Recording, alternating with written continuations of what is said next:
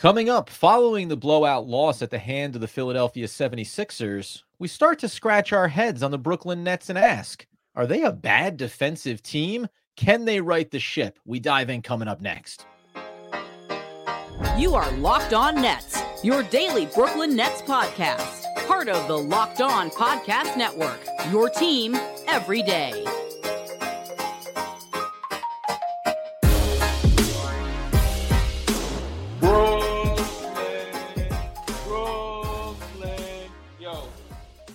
Ah, yes, my friends. It is the Locked On Nets podcast right here on the Locked On Podcast Network. It's your team, the Brooklyn Nets, every single day. Over there is Doug Norrie, the owner operator of DFSR for all your daily fantasy sports projections from DraftKings to FanDuel. He's got you covered. I'm Adam Armbrecht, breaking down the big time winners, New York Football Giants, on the One Giant podcast. My boy Andy Mack. We thank you for making us your first listen of the day. We are 100% free on all those great platforms. Tell you today's episode is brought to you by FanDuel. Make every moment more right now. New customers get $150 in bonus bets with any winning $5 money line bet. That's 150 bucks if your team wins. Visit fanduel.com slash locked on to get started. And Doug, it seems like the appropriate time, maybe the first real blowout gut punch of the season for this somewhat injury riddled Nets roster. But maybe it's just because the defense isn't good enough. Yeah, you never really want to just like go f- do a full evaluation after your worst loss of the year. Like we've always said, you know, it's the only the time for evaluation. To, the best time to evaluate long term prospects is not after wins and not after losses. Those are the they're tied for the worst times to ever just start thinking about your long term views. That being said, I mean, 13 games into the season, the definitely injuries play a part of this, and what that's probably always going to be a little caveat to everything we talk about is that the Nets are not have not really been well haven't been at full strength at one point this whole season. Or someone someone sort of critical to you know r- pretty important has been hurt the whole time. That being said, this team seemed like it would go into the season hanging its hat on its defense based on sort of the player personnel that it had and that has just not been the case. Uh, up and you know through these first uh, set of games, the Nets were looking okay, but and sometimes just a few games can sort of submarine some of these numbers. They rank uh, the best version. There's different defensive ratings out there. The better, the best of them has them ranked 19th. you can find ones like on you know the just hardcore defensive rating that has them ranked all the way down at 23rd. And you're, but let me put it this way: you're not finding any that have them in the top 10. So there's, I mean, Where's the I numbers do think where they say the Nets are really good defensively, though, Doug? Talk about those ones too. Those are the ones we make up in our head to tell us, you know, let ourselves be able to sleep at night. But I think you and I share the same concerns, and some of the things that uh, probably the net fans out there are, are all concerned about, right? Is that like we thought this team was going to be hanging its hat on defense to make up for possibly the lack of offensive firepower. Sure, and that has just not been the case in terms of in the aggregate with these numbers. Yeah, I mean, you're talking about rough looking over. I got six games and seven, including the one win early in the season against Charlotte, where the Nets have surrendered 120 plus points defensively. Now, yeah. you highlight the injuries, and I think, unfortunately, when we talked about all the time the depth of this team, and, it, and it's shown out specifically on the offensive end, guys like Lonnie Walker stepping up in big spots, right, filling in the gap after you see Cam Thomas look like he's ready to take that big prominent role with this team go down with his injury. So you see that happen on that side of the court. On the defensive side of the court, it's kind of been consistent that no matter who comes in, there is always these problems. I mentioned this coming out of the 76ers game, and it's a theme for this season. When you look at the backcourt specifically, and of course, without Ben Simmons, it changes it. You get Claxton back, but but Ben Simmons is versatile in a different way there as well.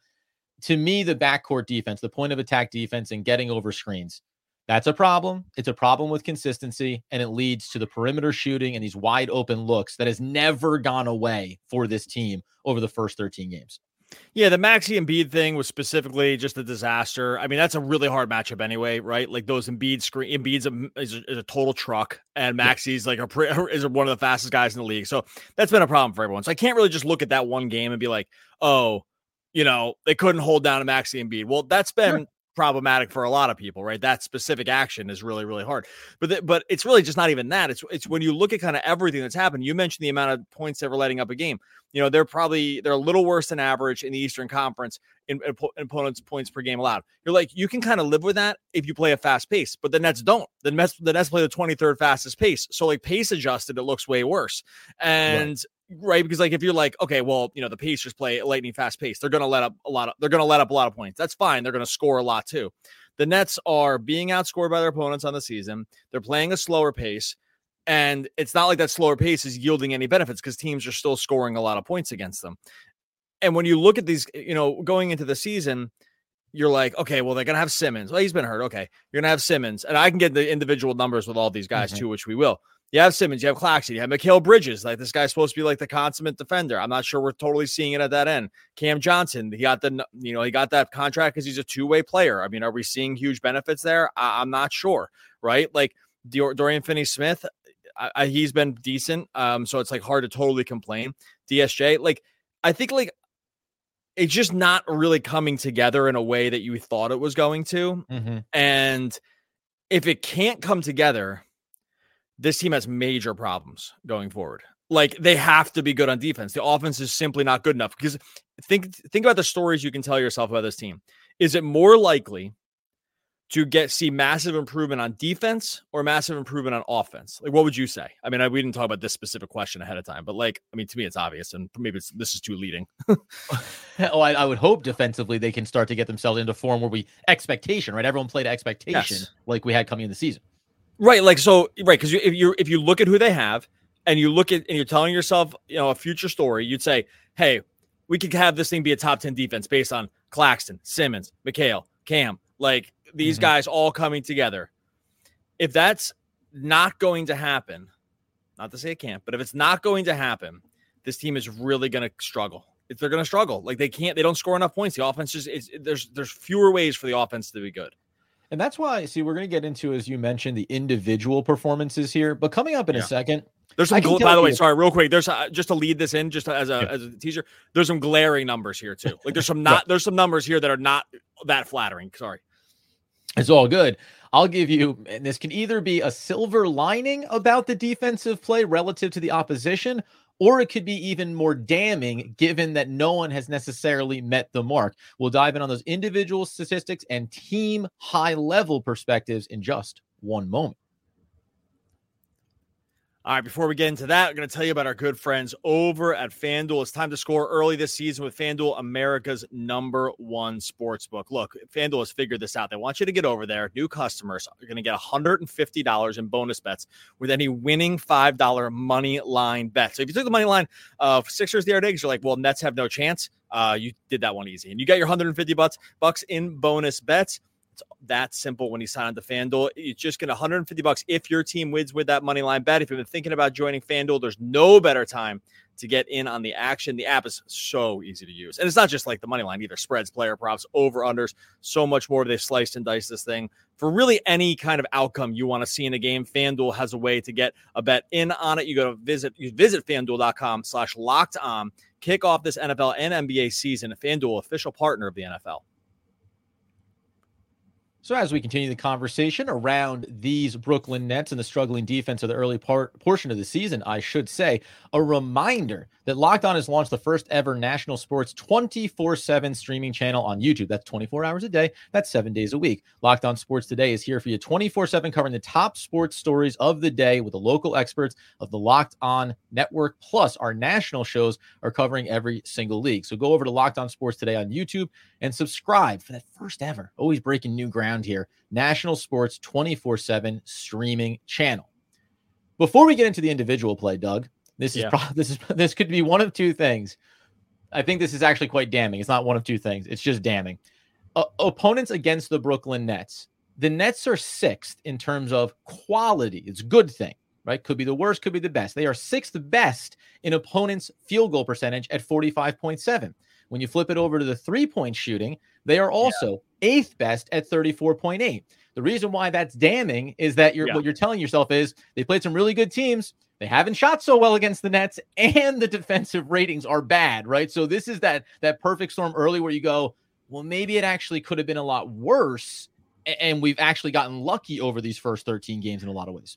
It's so funny because you and I we knew we were going to talk about defense, but we didn't actually like just go and like give the numbers that we were going to quote right here because we were like, hey, this will be actually not that hard because there's like a lot of numbers out here that that don't help. That was actually the next that specific stat was going to be the next thing that I referenced, which was you know it's not like teams are shooting the lights out of it against them. Because sometimes you can look at this and say, okay, right, like they're running way hotter than expectation on a three point shooting, and that can regress. And, you know, we'll see that regression happen over time.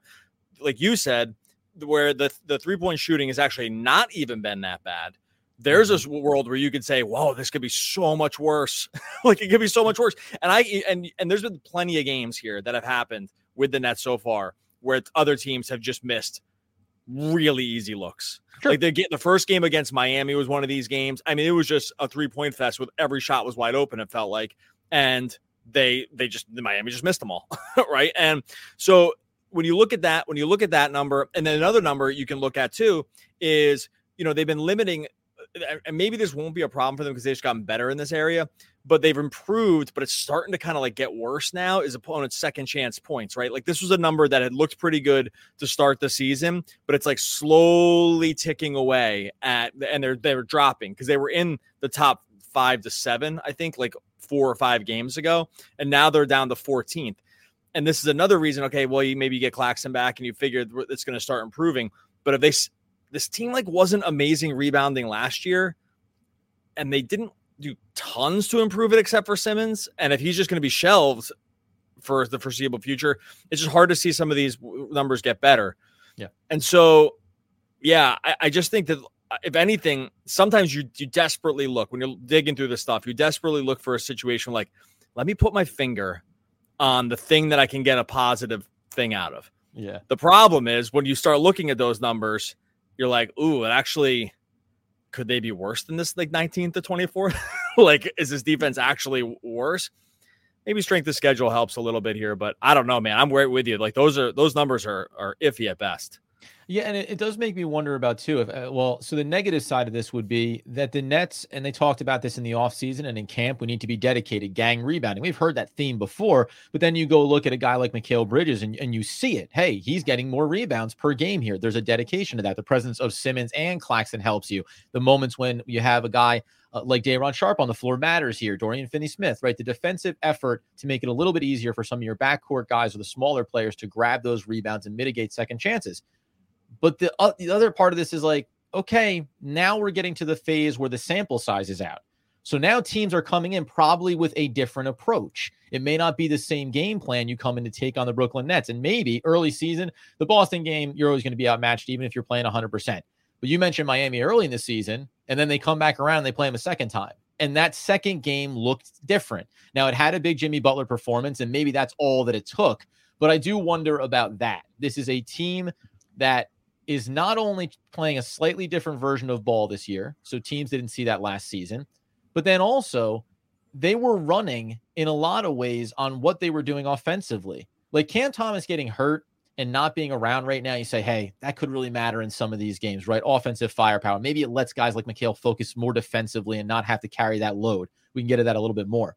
But the other side of it is, well, is Cam Thomas automatically a 25 to 30 point scorer every night of the week, right? Like we're, we're hanging our hat on their ability to survive defensive deficiencies on some things that we don't know for sure are going to hang up here. Lonnie Walker, just to throw in another one. So, because somebody said this, what does the offseason look like? Is Lonnie Walker earning himself a really big contract? Well, if he shoots 46% from beyond the arc, sure. But but at some point he's going to regress back to the mean here too. So it does feel like they're playing on offensive borrowed time, and when that runs out, you need to be able to go back to hanging your hat defensively. And I don't think that at the foremost, the individual play, I don't think has been good enough in one on one matchups over the first 13.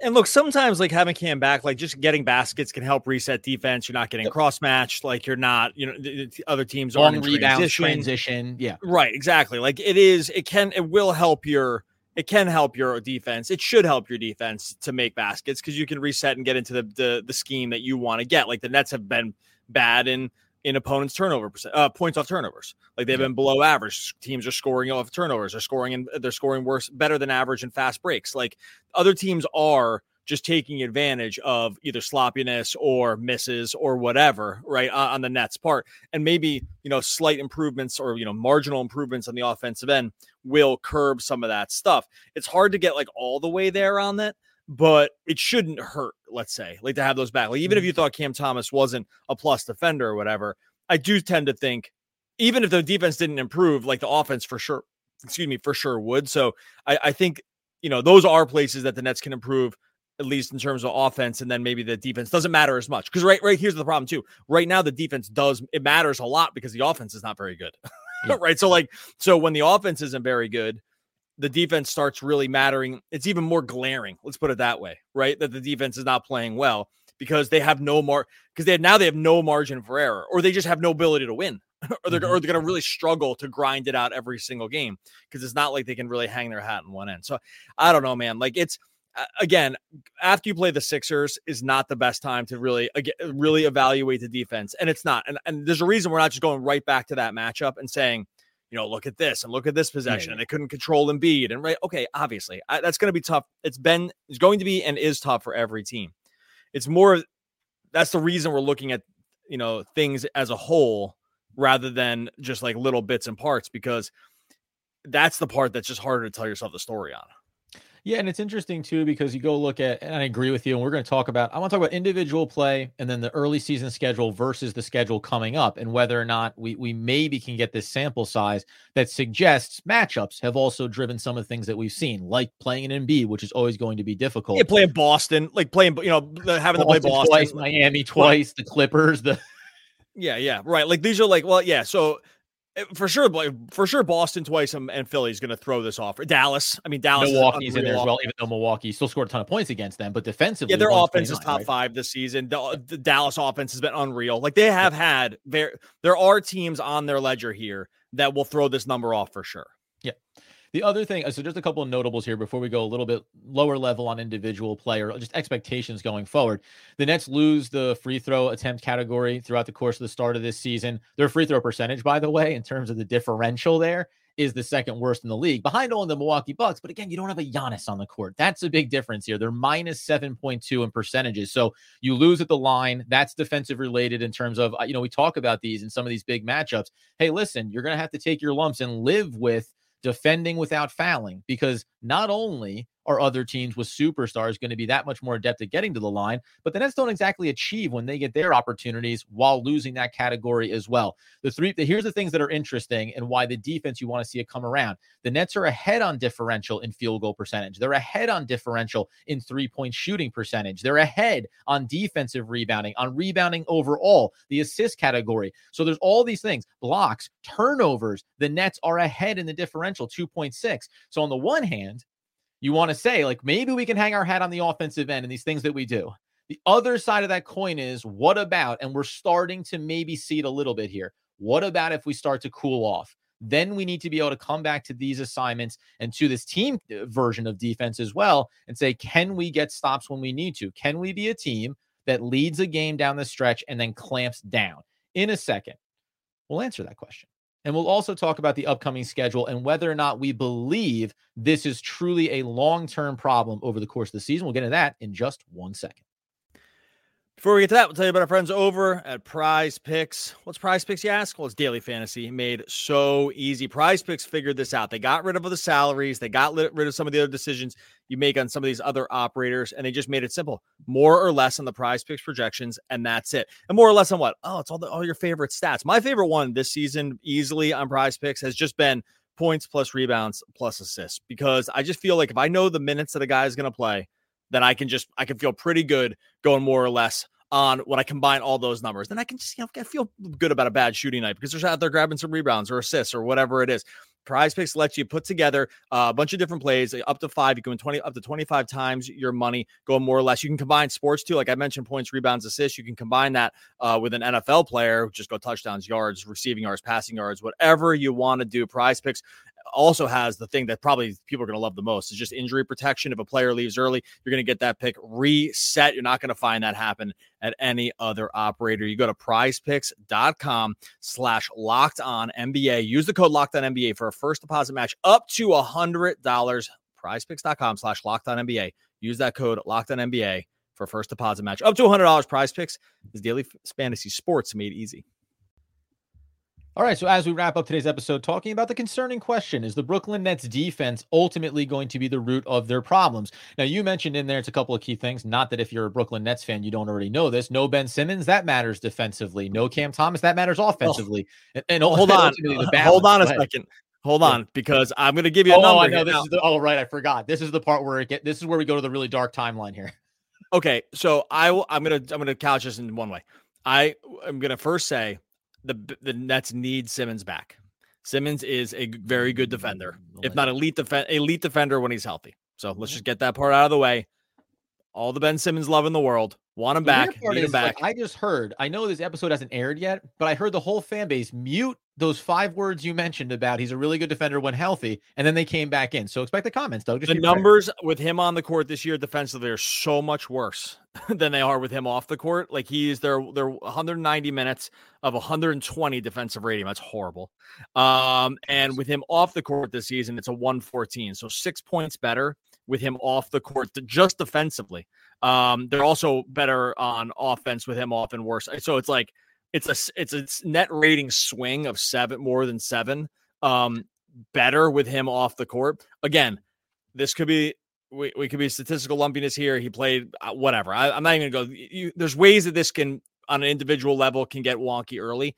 I'm just saying the close to 200 minutes of Simmons this year, the it's been worse both ways.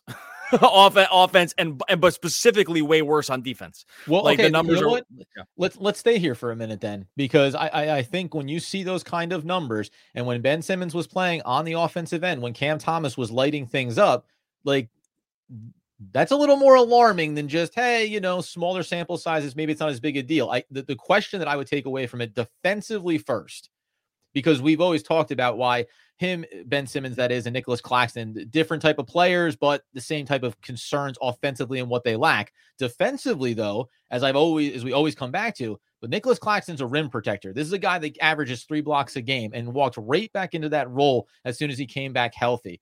Is there a should there be a concern here that if Ben Simmons is not going to be capable of being that version of defensive player, whether it's locking a dude down, one on one clamps, or defending guys in and around the basket, then his his defensive value does greatly diminish and it puts an exorbitant amount of pressure on other guys to pick that up. And in theory, we don't always think that Claxton's going to be there on the court with him at the same time to do so.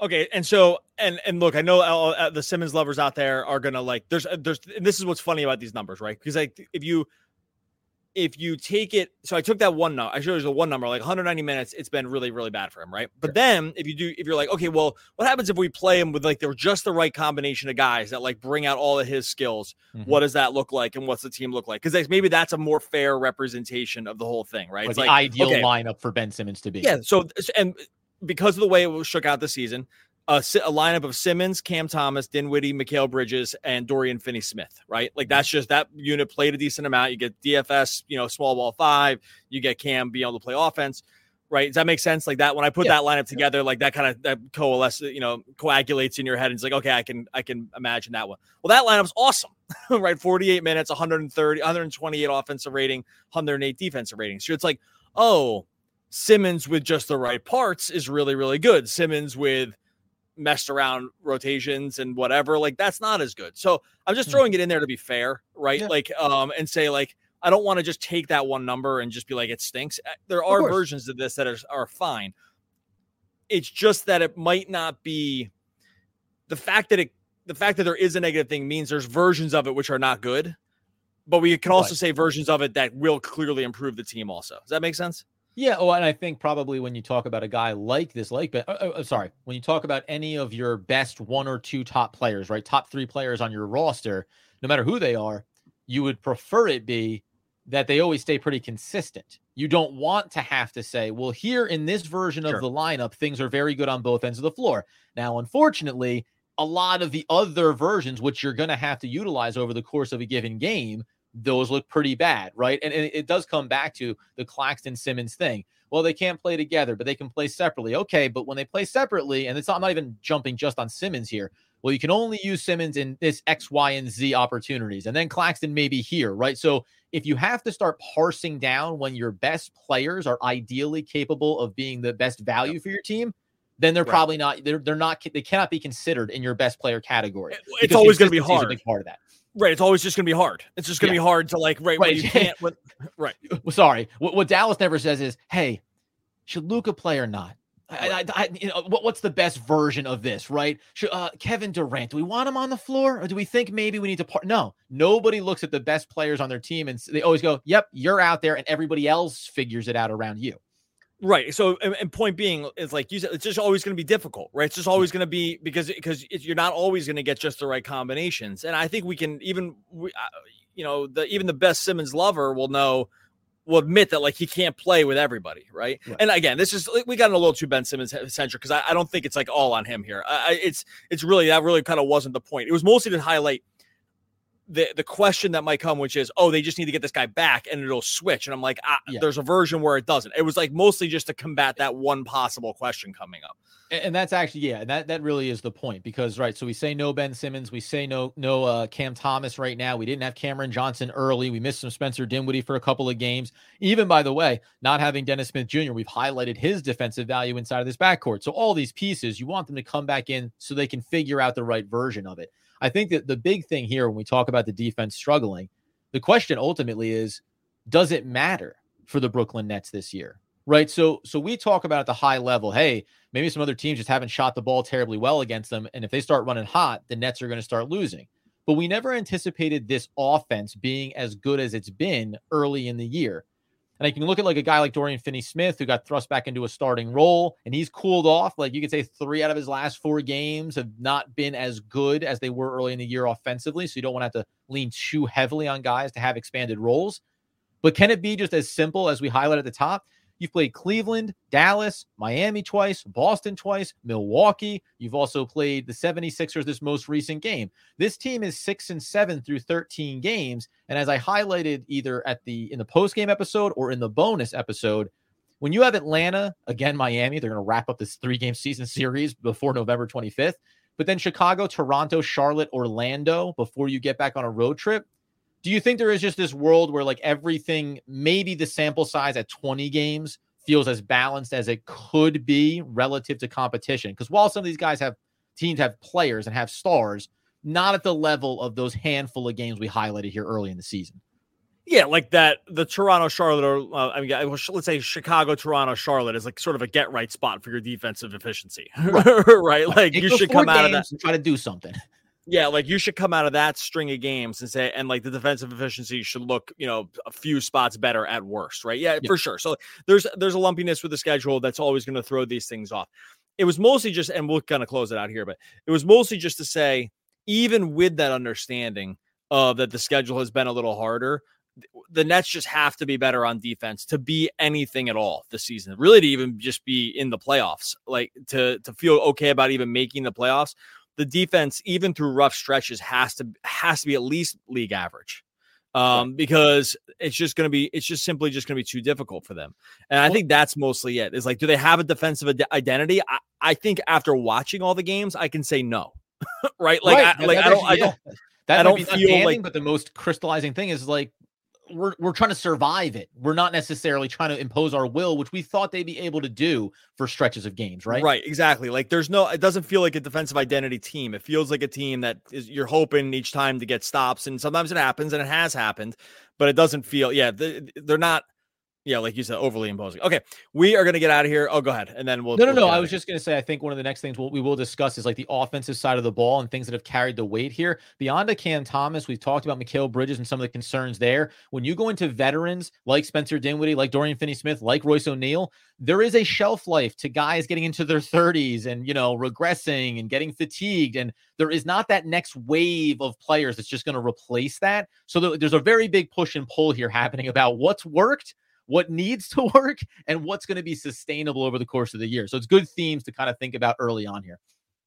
All right, we're gonna get out of here. We just a reminder, game preview going up tomorrow before uh before Tuesday. Oh no, wait, do we have? Oh, sorry, Wednesday. am I screwed up here? The, Wednesday, yeah, yeah. So yeah. Yeah, Wednesday night you'll see you hear the game preview going up then, uh, and then we'll be takes post one day off and he gets completely scrambled. That guys, I gotta tell Forget you. it, man. Forget it. Yeah, just give me to Thanksgiving, baby. Uh, okay. So, uh, and then we'll Wednesday night before Thanksgiving, we will be there after the game doing a live podcast as well. So, no worries heading into the holiday weekend. In the meantime, make sure to join subtext.com slash lockdown nets. Make sure you are subscribed to the podcast and to YouTube as well. The meaning of life is to find your gift. The purpose of life is to give it away. Pablo Picasso. Ah, one of the all time great poets. We will be back again tomorrow talking more Brooklyn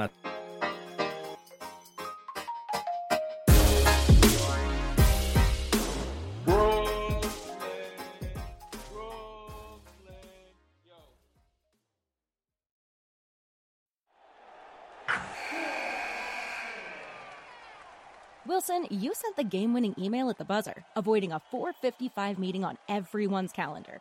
How did you do it? I got a huge assist from Grammarly, an AI writing partner that helped me make my point. 96% of Grammarly users say that it helps them craft more impactful writing. Would you agree? Grammarly helped adjust my tone to navigate tough work conversations. And it works everywhere I write, so I can quickly communicate effectively. Your teammate used Grammarly to summarize an important document, making a three pointer. How did he do it? It only took one click. When everyone uses Grammarly, everything just makes sense. You made an incredible slam dunk to end the game. The meeting was canceled, and your team will go home champions. Go to grammarly.com slash podcast to download it for free. That's grammarly.com slash podcast. Easier said, done.